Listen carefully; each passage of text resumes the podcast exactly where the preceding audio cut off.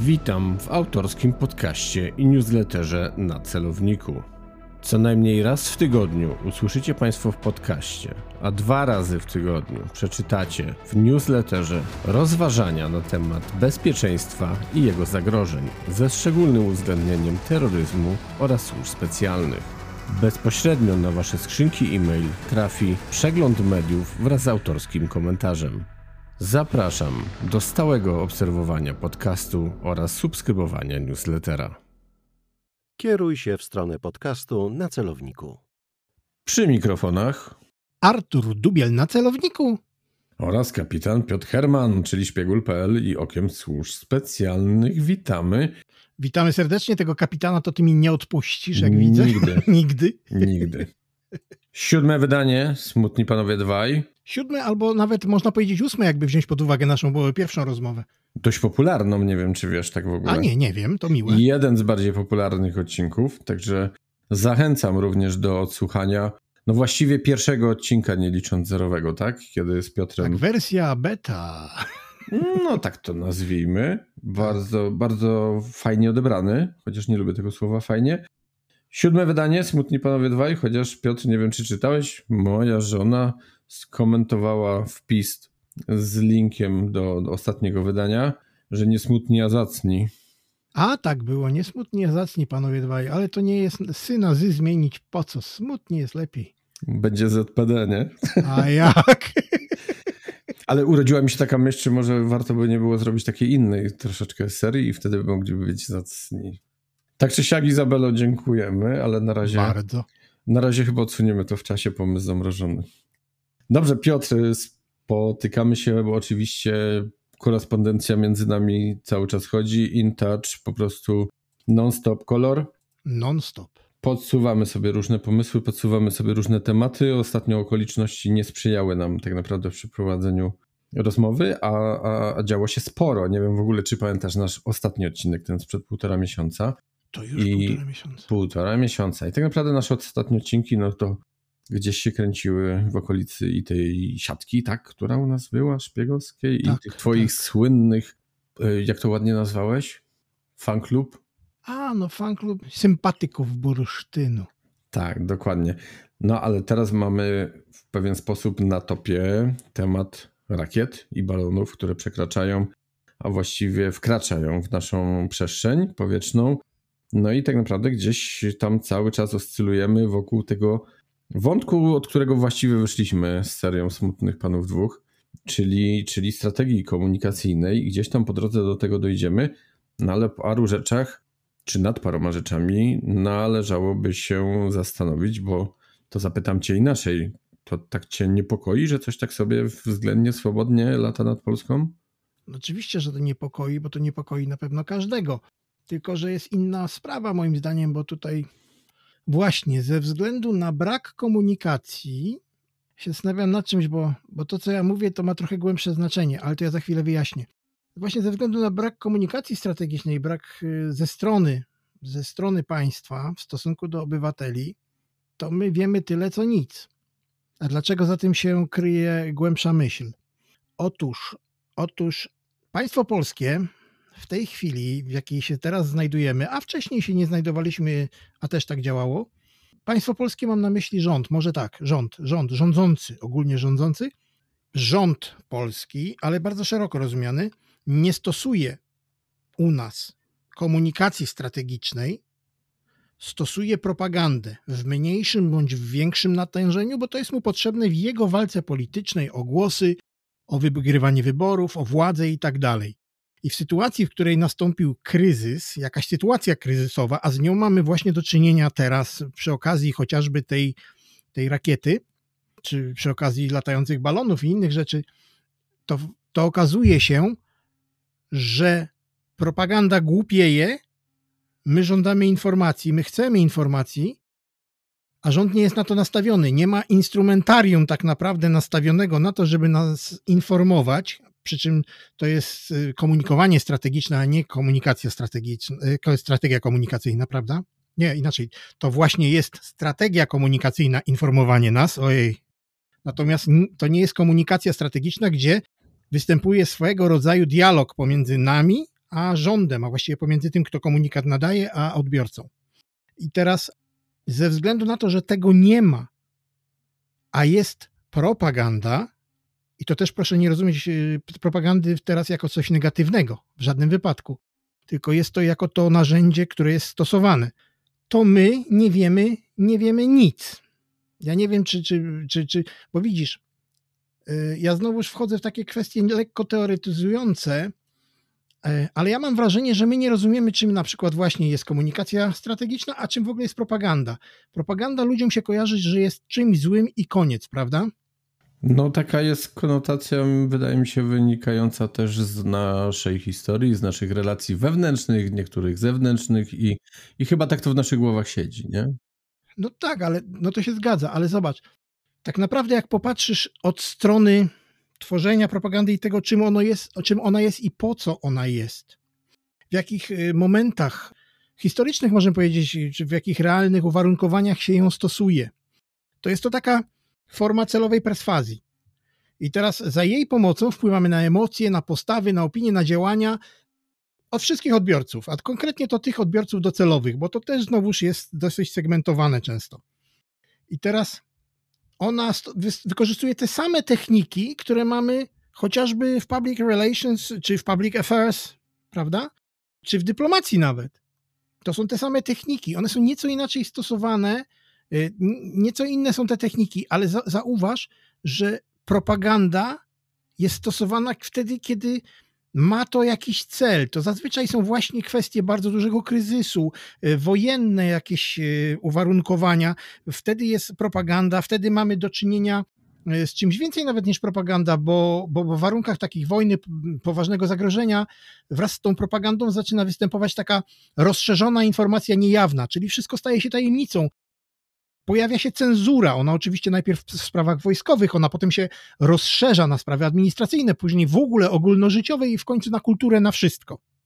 I dlatego my na to patrzymy, że to jest złe. No ale pytanie, po co jest ta propaganda? Jak zobaczymy, po co jest propaganda, chodzi o to, żeby nie było w narodzie, no, w narodzie ja mówię, no wśród, w grupie odbiorców, w tym przypadku jest to ogół obywateli i tak rozumiem ten naród, o którym mówię u nas, Chodzi o to, żeby działał ukierunkowany w jedną stronę, nie? żeby świat był trochę łatwiejszy. Kto jest wróg, a kto przyjaciel, bo po czasach takiego kryzysu powinno się to rozejść i wtedy powinniśmy przejść znowuż na komunikację strategiczną. To znaczy rząd, państwo powinno przejść. No, ale ze względu na uwarunkowania demokracji to się nie dzieje i z tego powodu to jest problem, z tego powodu jest to źle postrzegane, bo w warunkach, w których powinna być stosowana komunikacja strategiczna tak naprawdę, albo przynajmniej strategiczne komunikowanie, to my mamy do czynienia cały czas z propagandą. U nas propagandą sukcesu. Przepraszam, że to takie ogromne wprowadzenie, ale to naprawdę za tym się kryje, bo teraz możemy do rakiety wrócić. Tak, tak, bo w sumie tak sobie myślałem, ale wiadomo, że nasze rozmowy nigdy, nigdy zgodnie z planem nie idą, że sobie właśnie zaczniemy tak naprawdę od pewnych i faktów, i takich faktów niepotwierdzonych, o ile to tak można nazwać, opo- powiedzieć sobie tak naprawdę, co się wydarzyło, co się mogło wydarzyć i jakie możliwości były, a dalej przejść właśnie do tego, jak to jest wszystko nam przedstawione, bo bezsprzecznym jest to, że społeczeństwo ma prawo do informacji. I bardzo ważnym jest tutaj aspekt, który bardzo chciałbym podkreślić, że oczywiście takie prawo może być ograniczone. No i zgodnie z naszym prawem, nie tylko krajowym, to się dzieje na podstawie ustaw, które ograniczają dostęp do pewnych informacji. Tylko, bo ja sobie też zdaję sprawę i całkowicie bym zrozumiał, jeżeli komunikaty kierowane do nas nie były bezgodne z prawdą. I dlaczego bym to rozumiał? No wtedy, właściwie nie wtedy, bo przecież wiemy, że każdy komunikat, który i tak u nas jest podawany, przecież przez tą drugą stronę, i nie mówię o społeczeństwie, tylko o naszych sąsiadach, o krótkim odcinku granicy, ale jednak tym sąsiedzie trochę dalszym, ale największym, no też to wszystko tam odczytują i patrzą na to, o czym się u nas mówi i co się społeczeństwu komunikuje. I tu dopuszczam ten element pewnej manipulacji, pewnej gry. No wydaje się to wręcz chyba logiczne. To się wydaje bardzo logiczne, przy czym ty ciągle zakładasz, że u nas istnieje jakaś e, forma komunikacji strategicznej na linii rząd, społeczeństwo i powtarzam, rząd rozumiany bardzo szeroko, jako administracja państwowa w ogóle. Moim zdaniem my nie mamy właśnie z tym do czynienia i te komunikaty, które są kierowane, to też nie jest komunikowanie strategiczne, tylko trzeba pamiętać, że to jest propaganda, to jest komunikat propagandowy. On z natury rzeczy nie ma ładunku informacyjnego nawet jeżeli cokolwiek jest to opakowane w informacje, to ma działać na emocje. I to musi aktywować silne emocje. On wszelkie informacje musi bardzo upraszczać, wszystkie komunikaty są bardzo uproszczone. On się odwołuje do nadziei, on się odwołuje do lęków, do marzeń, on się po prostu odwołuje do, konkretnie do, do docelowego odbiorcy, do tego, jaki on jest, i jego celem jest zawsze atakowanie tego, kogo określamy za swojego przeciwnika to nie są cechy komunikacji strategicznej, to są cechy propagandy. Piotrze, do tego wątku oczywiście jak najbardziej wrócimy. Ale nie, nie, zobacz, zobacz, ja tu mimo wszystko pociągnę, bo teraz zobacz z tą właśnie rakietą. Mamy ciszę, nie mamy komunikatów. To te, co do nas dociera, jest sprzeczne, ponieważ moim zdaniem nastąpił problem, bo stosuje się tylko propagandę, w ogóle nie jest przygotowane narzędzie bardzo szerokie, składające się tam z czterech takich działów, które nazywa się komunikacją strategiczną. To jest niegotowe. I nie jest nam przekazywana żadna sensowna informacja. Dlaczego ona nie jest przekazywana? To ja teraz może zadam takie pytanie z cyklu OSS okiem służb specjalnych. Mianowicie, a może jest to działanie świadome? Teraz powiem coś o teorii spiskowej i o kosmitach. Może ta rakieta nigdy w życiu tam nie upadła i ona nigdy nie leciała a tam się znalazła i ktoś ją znalazł. Ale idę bardzo daleko. To jest tylko takie pytanie, wiesz, na zasadzie eksperymentu intelektualnego, myślowego, nic innego. Dobra, to ja pójdę jeszcze w innym kierunku. Zostańmy jednak może przy tej strategii, może trochę nie po kolei, ale czyli jak zwykle w naszych rozmowach. Jak zwykle. Bo y, w pewien sposób bym powiedział, że za, zarzucasz mi, że ta strategia u nas jest. No doskonale obaj wiem, że mnie prowokujesz tylko, bo obaj wychodzimy z założenia, że ta strategia niestety u nas w pewien sposób, delikatnie mówiąc, kuleje. No to ja rzucę pytaniem takim. A może to jest właśnie taka celowa cisza operacyjna? I pytanie, czy nasza, i tutaj bym taki troszeczkę niższy procent dał, czy może tutaj w cudzysłowie zlecona, tak? Bo tutaj wyjdę znowu w stronę pewnych zarzutów, pewnych środowisk. Myślę, że każdy może się domyśleć, o kogo mi chodzi i o jakie środowiska, że to ten USA to jest nasz pan i władca. On nam wszystko mówi, co mamy robić, jak mamy robić, ale tenże USA jest również naszym sojusznikiem, a także mamy innych sojuszników i w NATO, i również tych, których czasem nazywamy partnerami. O, Rosjanie bardzo lubią to słowo w Unii Europejskiej. I może tutaj wspólny interes jest trochę ważniejszy i właśnie jakaś celowość jest, bo jeszcze jeden ważny wątek w tym wszystkim nam uciekł, o którym też chcieliśmy wcześniej rozmawiać, jak się ugadywaliśmy, to jest ten rzekomy przeciek amerykański, tak? Być może to wszystko też jest elementem tak naprawdę trochę większej gry. To na pewno, nawet jeżeli nie było to planowane, to, to, to weszło jako element do tej wielkiej gry. Ja do tej jednej wielkiej gry, która aktualnie się dzieje, dodałbym jeszcze jedną rzecz. To, co dzieje się z obwodem kaliningradzkim obecnie. Królewieckim gościu, królewieckim. Właśnie, a, obe, a właśnie chcę powiedzieć, a obecnie królewieckim, to chciałem powiedzieć. Dlatego, że to może mieć bardzo daleko idące konsekwencje polityczne, społeczne, prawdę, prawne i każde, każde inne. I to nie chodzi o to, że ja się tego y, mówię teraz, żeby bać czy coś, bo absolutnie nie bać się i po prostu przyglądać się temu, co się dzieje, ewentualnie wpływać. Bo ja założę się, że to wszystko nie dzieje się przypadkowo. Te wszystkie rzeczy. Ta rakieta mogła być przypadkowa, nie musiała, a tak czy inaczej weszła jako element w tej dużej, ogromnej układanki tych takich szachów y, geopolitycznych w naszej części świata. Przynajmniej dla nas.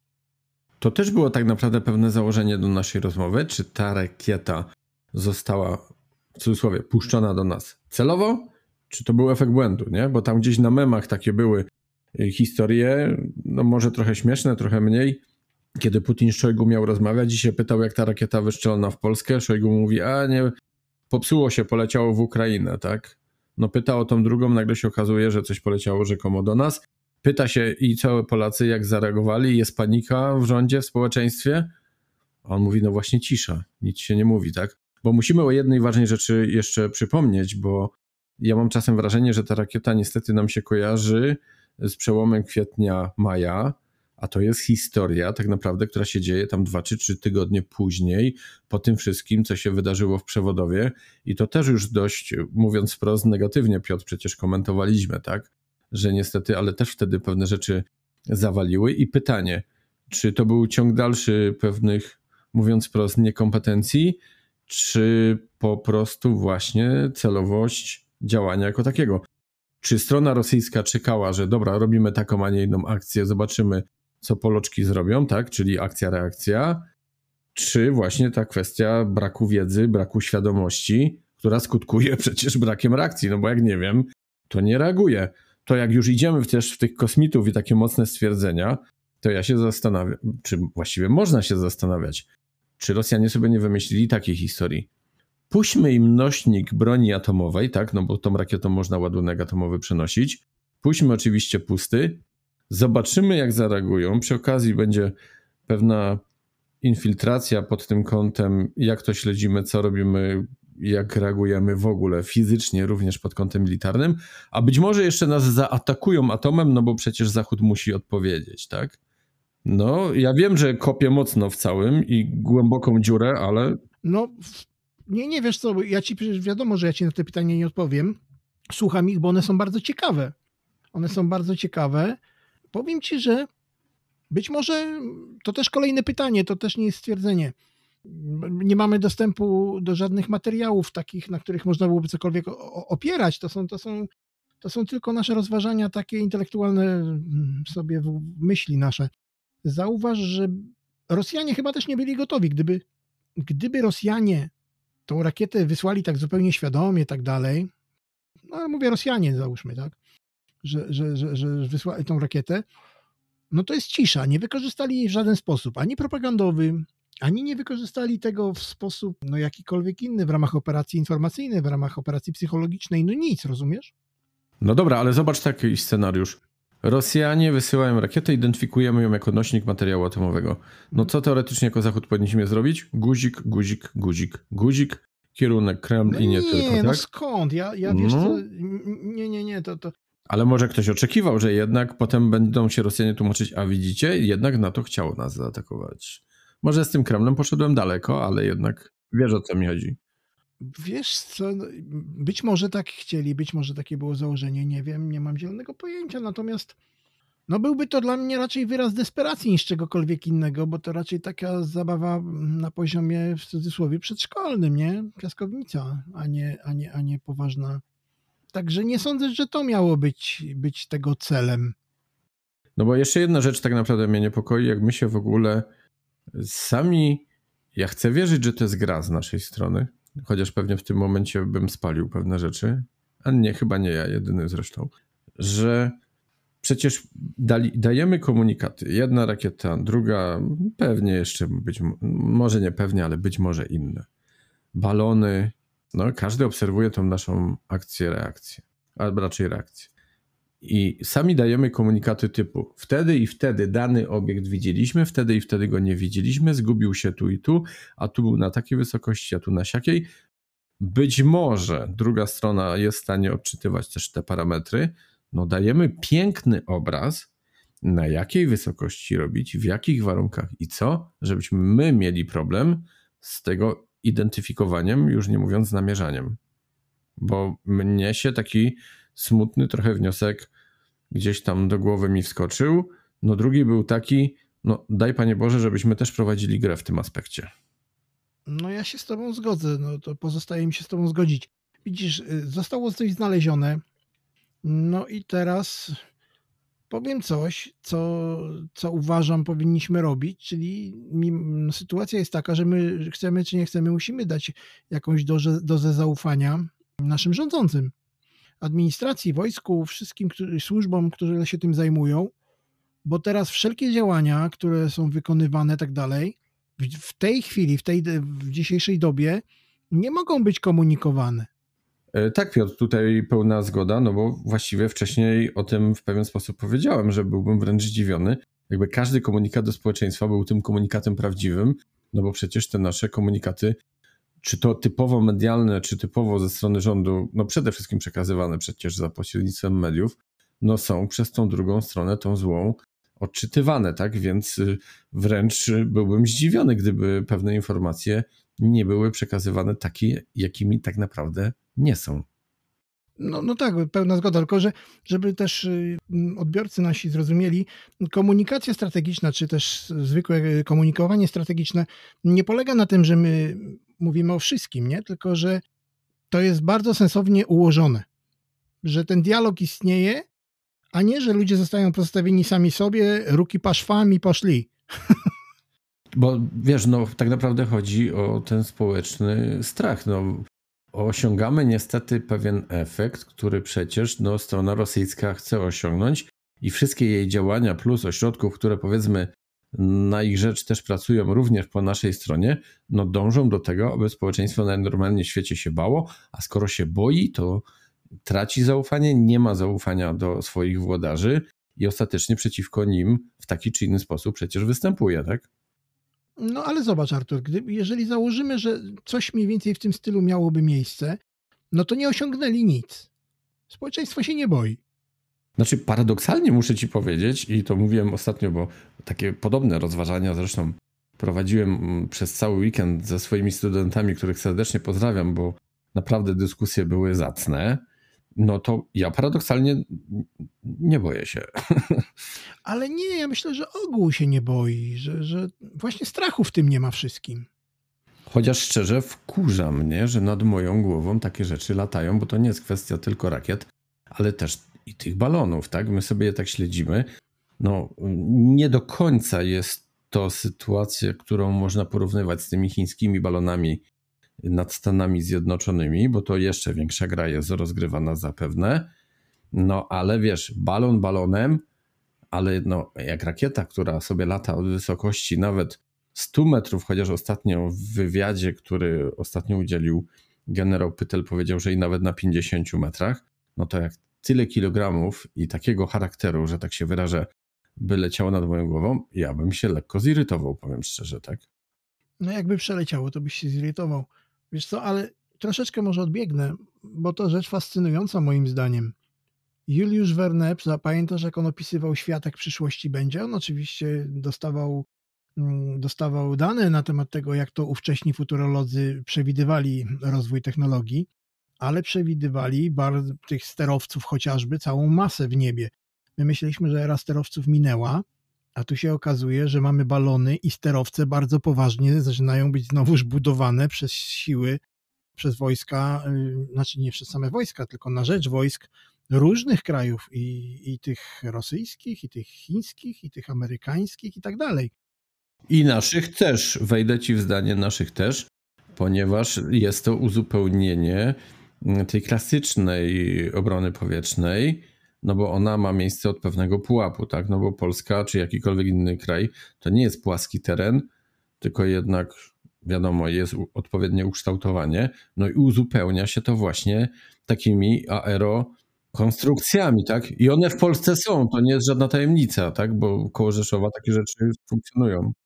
No nie, oczywiście, ale każdy rodzaj broni, każdy rodzaj wojsk jest, nie okryjmy, tego uzupełnieniem po prostu piechoty i właściwie tego żołnierza jednego, który ma swój karabin. tak śmiesznie miało zabrzmieć, niemniej jednak to wszystko ma się uzupełniać, tak. Ale mimo wszystko, wiesz, mam pewien taki, nie wiem, czy dyskomfort, czy trochę jakiś dysonans, różnie by to można interpretować, że nie dość, że pozwalamy temu wlecieć, mamy pewien swobodny pas, zwłaszcza jeśli chodzi o balony, kiedy możemy z tym coś zrobić, a jednak pozwalamy temu przysłowiowo mówiąc hulać. Przy czym tu też muszę taką jeszcze jedną. Widzisz, ty ciągle mówisz tak, że pozwalamy, jakby sprawstwo w tym zakresie, decyzyjność należała do nas. Może nie należała. E, tak, dlatego też powiedziałem o tym, żeby pewien argument tym, złom, tym złym siłom obalić, dotyczących, że jesteśmy tylko i wyłącznie wykonawcą amerykańskim, nie? I oczywiście ta druga strona może mieć ten element jakiś sprawstwa, ale ja dalej twierdzę, że to mimo wszystko jest współpraca i obopólna korzyść, obopólny interes. No ja co do tego jestem przekonany. Miejmy nadzieję, że tak właśnie jest. Ja bym bardzo chciał, żeby było tak, że y, Polska sobie y, sama sobie kształtuje każdy rodzaj polityki, robi to, co chce i robi to oczywiście w, dob w dobrze pojętym interesie nas, obywateli, jak i wszystkich państw dookoła. Chciałbym żyć w idealnym świecie, no ale jest jak jest. Jest jak jest. To jest takie polityczne mm, mm, obrażanie kogoś, że jesteś na pasku no i teraz możemy wymyśleć, czyli to jest pasek, w tym wypadku mówisz o pasku amerykańskim. To jest walka polityczna. To niewiele ma wspólnego z tym, jak wygląda realna polityka i, i, i realne działanie polityczne, prawda? Ale zapominamy, wydaje mi się, o jeszcze jednej ważnej rzeczy. Nie funkcjonujemy w topie tej geopolityki. Musimy mieć świadomość własnej pozycji i owszem, chcemy być poważniejszym graczem, no to doskonale wiemy, jakie elementy musimy rozbudowywać i o które dbać, żeby ten nasz potencjał i pozycja międzynarodowa wzrosła. Będziemy wyżej, wtedy będziemy mogli bardziej na naszych zasadach pewne rzeczy robić. Wiesz co, nie chcę nikogo chwalić, no ale czy my tego nie robimy? Ja nie twierdzę, że nie robimy. Chodzi mi tylko o to, żebyśmy my wszyscy mieli świadomość, że na tej samej górze, mam nadzieję i użyję celowo tego słowa, jeszcze nie jesteśmy, dlatego nie wszystkie warunki możemy dyktować, tak? Stąd to, co kiedyś powiedział i za co był ganiony minister Sikorski, no on tam pewne racje przecież w tym wszystkim w swoim mało kulturalnym stwierdzeniu no miał, tak? No, no tak, a nie przeczy to temu, że sytuacja ta realna jest taka, jaka jest. no działa się w ramach jakichś uwarunkowań, no i tylko tak się można poruszać. Czasami można próbować je przełamać, mm, coś przeciągnąć, z czegoś zrezygnować, obciąć, no ale, ale mimo wszystko, no jak się nie jest imperium polonicum, nie wiem jak to powiedzieć, a jest się po prostu krajem, który, który jest na dorobku, bo tak jest, no to, no to się robi co się może. Podoba mi się ta nazwa, pozwolisz, że użyję jej w opisie naszego odcinka. A może nawet e, Imperium Polonicum. Nie, bo ja się z tego śmieję, powiem ci, ja uważam, że to jest nasza choroba, to znaczy nie nasza jako nasza, tylko kiedy słyszymy o tym, że nam mamy jakieś ciągoty mocarstwowe czy coś, no nie wiem po co to komu potrzebne. Piotrze, odniosę się jeszcze, tak trochę uciekając od tego tematu, bo myślę, że nigdzie głębiej chyba w tym nie, nie zejdziemy, a przynajmniej nie w tej chwili. Robiąc sobie no, notatki do naszej rozmowy, zauważyłem to, co przegapiłem, czyli na marginesie napisane siatka cisza, bursztyn cisza. I o co mi chodziło, bo to oczywiście moje skróty myślowe były, że pierwsze zdarzenie, czyli przewodów, tak, no pewnego rodzaju cisza, którą krytykowaliśmy. Teraz cisza, którą trochę krytykujemy, ale zaczynamy szukać, że być może jest to jednak pewien proces, że tak się wyrażę, zaplanowany i oczywiście po siatce tej rozbitej, no może ciszy jako takiej nie było, ale też było więcej takich znaków zapytania niż tego, co jest pewne. Z bursztynem zresztą też podobna sytuacja. No i należy przyjąć, że tak naprawdę o większości najróżniejszych zdarzeń, które mają miejsce, jako opinia publiczna, tak naprawdę nie wiemy. Nie wiemy, nie wiemy. Wiesz co, y, ja nie wiem jak, szczerze mówiąc już nie pamiętam czy gdziekolwiek była już potem poruszana tematyka y, tego bursztynu i tych sympatyków. Natomiast na świecie się wydarzyły różne ciekawe rzeczy i, i to naprawdę różnie z tym mogło być. No, o co mi chodzi? Tam w Australii, gdzieś w Turcji złapano też zadziwiające, to są wszędzie Hiszpanie się przewijają. Wszędzie Hiszpanie się przewijają i wszędzie Nurkowie, y, ale to były kwestie związane się okazuje właśnie z, podtopion- no, z zatopionymi narkotykami i ich przemytem. E, natomiast e, inne rzeczy, o których też się nie mówi, to chociażby to, co w krajach skandynawskich, gdzie jest podwyższony stan gotowości cały czas, bo ciągle się obawiają różnego rodzaju operacji prowadzonych z morza. Właśnie przez, no, wskazuje się Rosję, prawda? Najpierw e, chociażby mapowanie tych elektrowni, tych takich wiatraków na morzu i tak dalej. No, że jednak jest, są tam działania przez Rosjan prowadzone są robione dokładne no mapuje się, mapy się robi, gdzie co jest, czyli na przyszłość ewentualnie, gdyby trzeba było podjąć jakieś działania, to jest to, co kiedyś też tam mówiliśmy chyba w ostatnim odcinku naszym, że tak jak Suworow pisał, y, że y, Armia Czerwona, Armia Radziecka miała dokładne rozpoznanie każdego przejazdu kolejowego, każdego skrzyżowania w kraju zachodnim, tak oni to utracili i w tej chwili próbują te rzeczy jakoś zebrać do kupy. Przy czym trzeba pamiętać, to, to, to, to nie jest ta armia radziecka, ta obecna armia rosyjska, to nie są te siły, środki. No niemniej jednak y, coś w tym robią. Być może nasi sympatycy tym się właśnie zajmowali. Nie wiem, naprawdę to jest e, gdybanie. Mówię, to sporo się wydarzyło w chociażby samej kwestii nurkowań i tego, co, co na świecie ujawniono od tego czasu. No ale. Rosja w tamtym momencie tak naprawdę na Bałtyk, jak właściwie na. Nie wiem, jak to dobrze ująć. Teraźniejsze własne możliwości ze względu na zaangażowanie nie tylko w Ukrainie, ale i, i wokół, no to powiedzmy, że te siły były wtedy dość spore i budziły pewien niepokój. I tak naprawdę, no przecież takie działania pozwalają na mapowanie wszelkiej infrastruktury, tej, którą szeroko będziemy nazywać krytyczną, a żeby być bardziej precyzyjną, no przecież idą kable energetyczne, połączenie nasze również ze Skandynawami.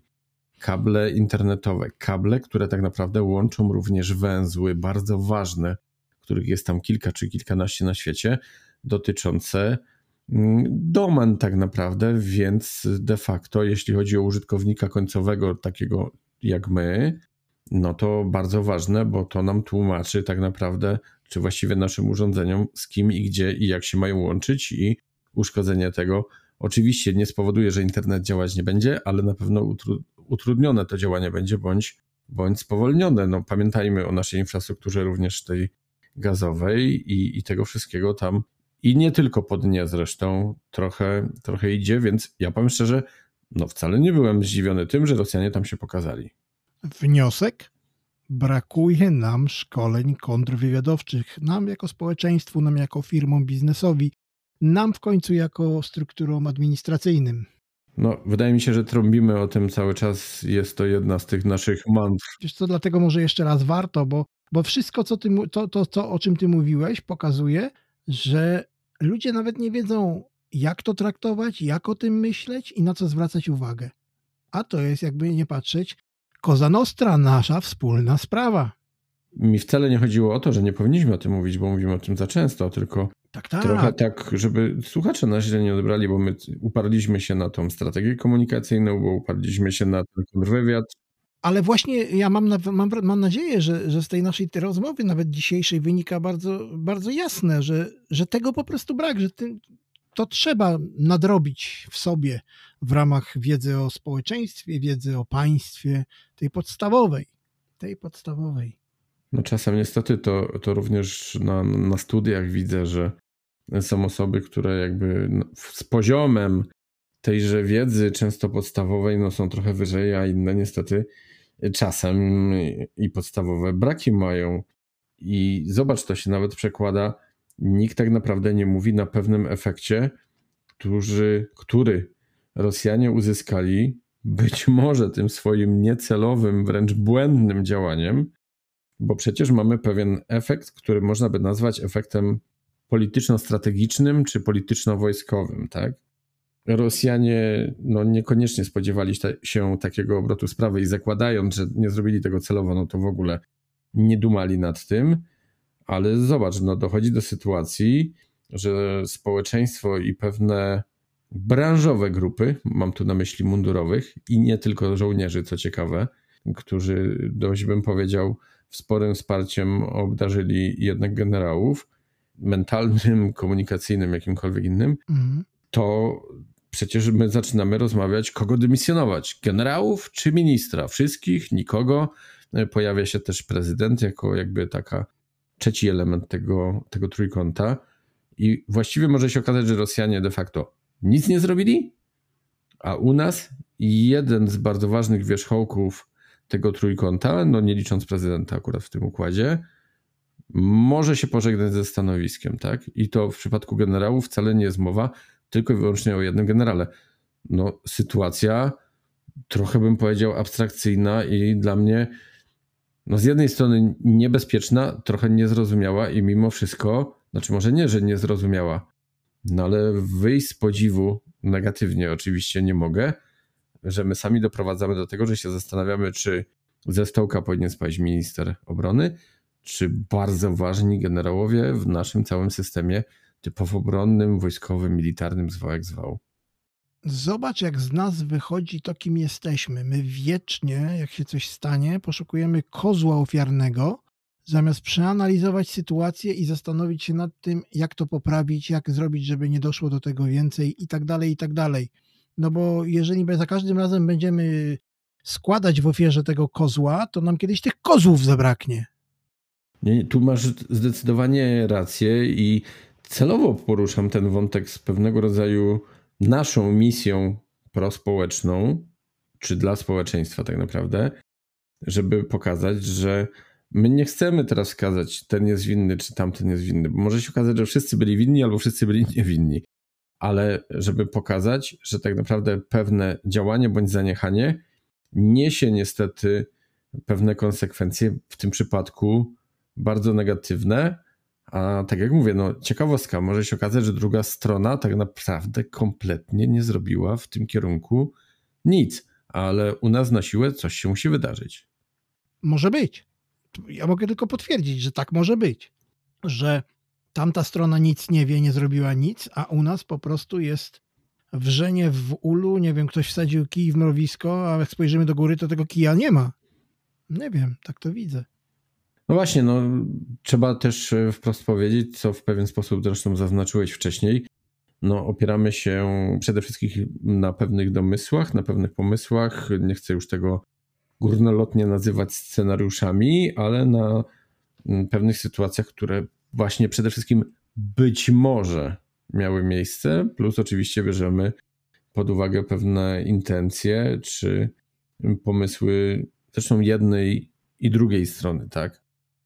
Więc no, to też moim zdaniem ta nasza rozmowa nieskromnie może to teraz zabrzmi, ale ta nasza rozmowa też ma mieć taki cel podnoszenia społecznej świadomości, że może nie warto, i to będzie takie trochę żartobliwie powiedziane, nie warto pompować tego balonika z jednej strony, bo tak naprawdę osiągamy efekt bardziej negatywny dla nas samych, no ale z drugiej strony, umówmy się, no też nie można do końca nad tym wszystkim przejść do porządku dziennego, no bo te relacje znowu na tym styku polityka-służby robią się w pewien sposób niezdrowe.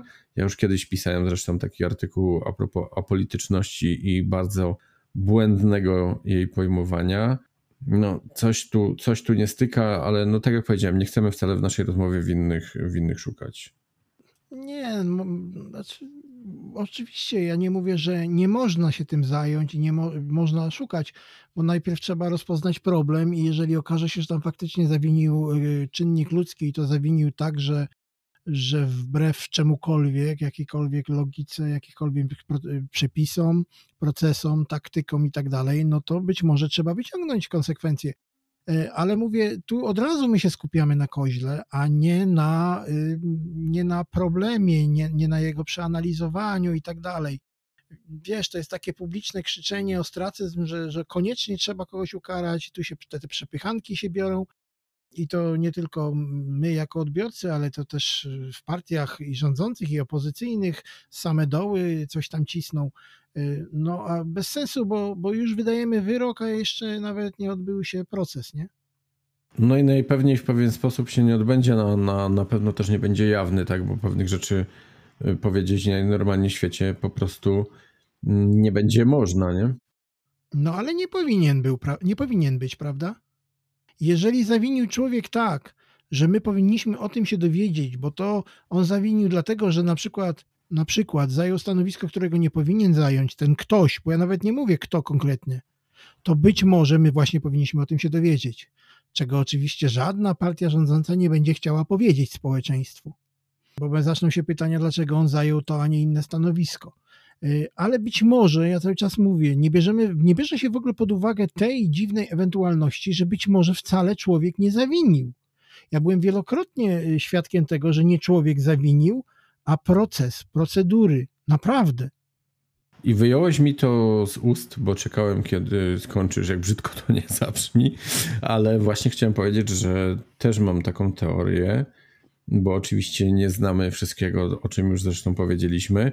No i jest jeszcze taka szansa, teoria, że tak naprawdę był problem, bo znowu mieliśmy wieloetapowy proces podejmowania decyzji związany właśnie z procedurami. Gdzieś tam po drodze się zaciął. Przecież nie tak dawno, bo jeszcze parę dobrych lat temu mieliśmy podobnie, i to też nie jest żadną tajemnicą, no z wykorzystaniem wojska, a przede wszystkim chodziło o wykorzystanie gromu w operacjach o antyterrorystycznym charakterze, tak? I wtedy to było, Piotr, nie wiem, czy akurat tą świadomość masz, 12 etapów decyzyjnych. I wyobraź sobie, że coś większego, niekoniecznie w jednym miejscu, dzieje się w Polsce, idzie szybki wniosek, że ówczesne spapy policyjne należy wesprzeć gromem czy inną jednostką wojsk specjalnych.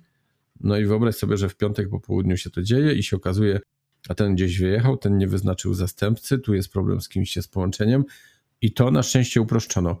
Może to jest też dobry moment na wyciągnięcie pewnej nauczki i zastanowienie się, czy pewnych procedur nie jest za dużo, bądź są niekoniecznie na tyle, chociaż to nie jest dobre słowo, proste, aby pewne decyzje podejmować, bo tu jeszcze jest jedna rzecz, o której też się bardzo mocno zapomina.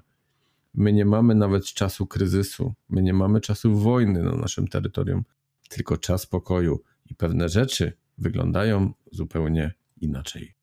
Dokładnie, dokładnie. Wiesz co, to nie jest dokładnie czas pokoju rozumiany jako czas pokoju, bo jest pewne zaniepokojenie. Więc jest jakiś mm, czas takiego zagrożenia. Nie zagrożenia realnego, że na pewno, ale zagrożenia jest. To jest takie, no, nie, nie pomarańczowe, ale lekko żółtawe światło, bym tak powiedział.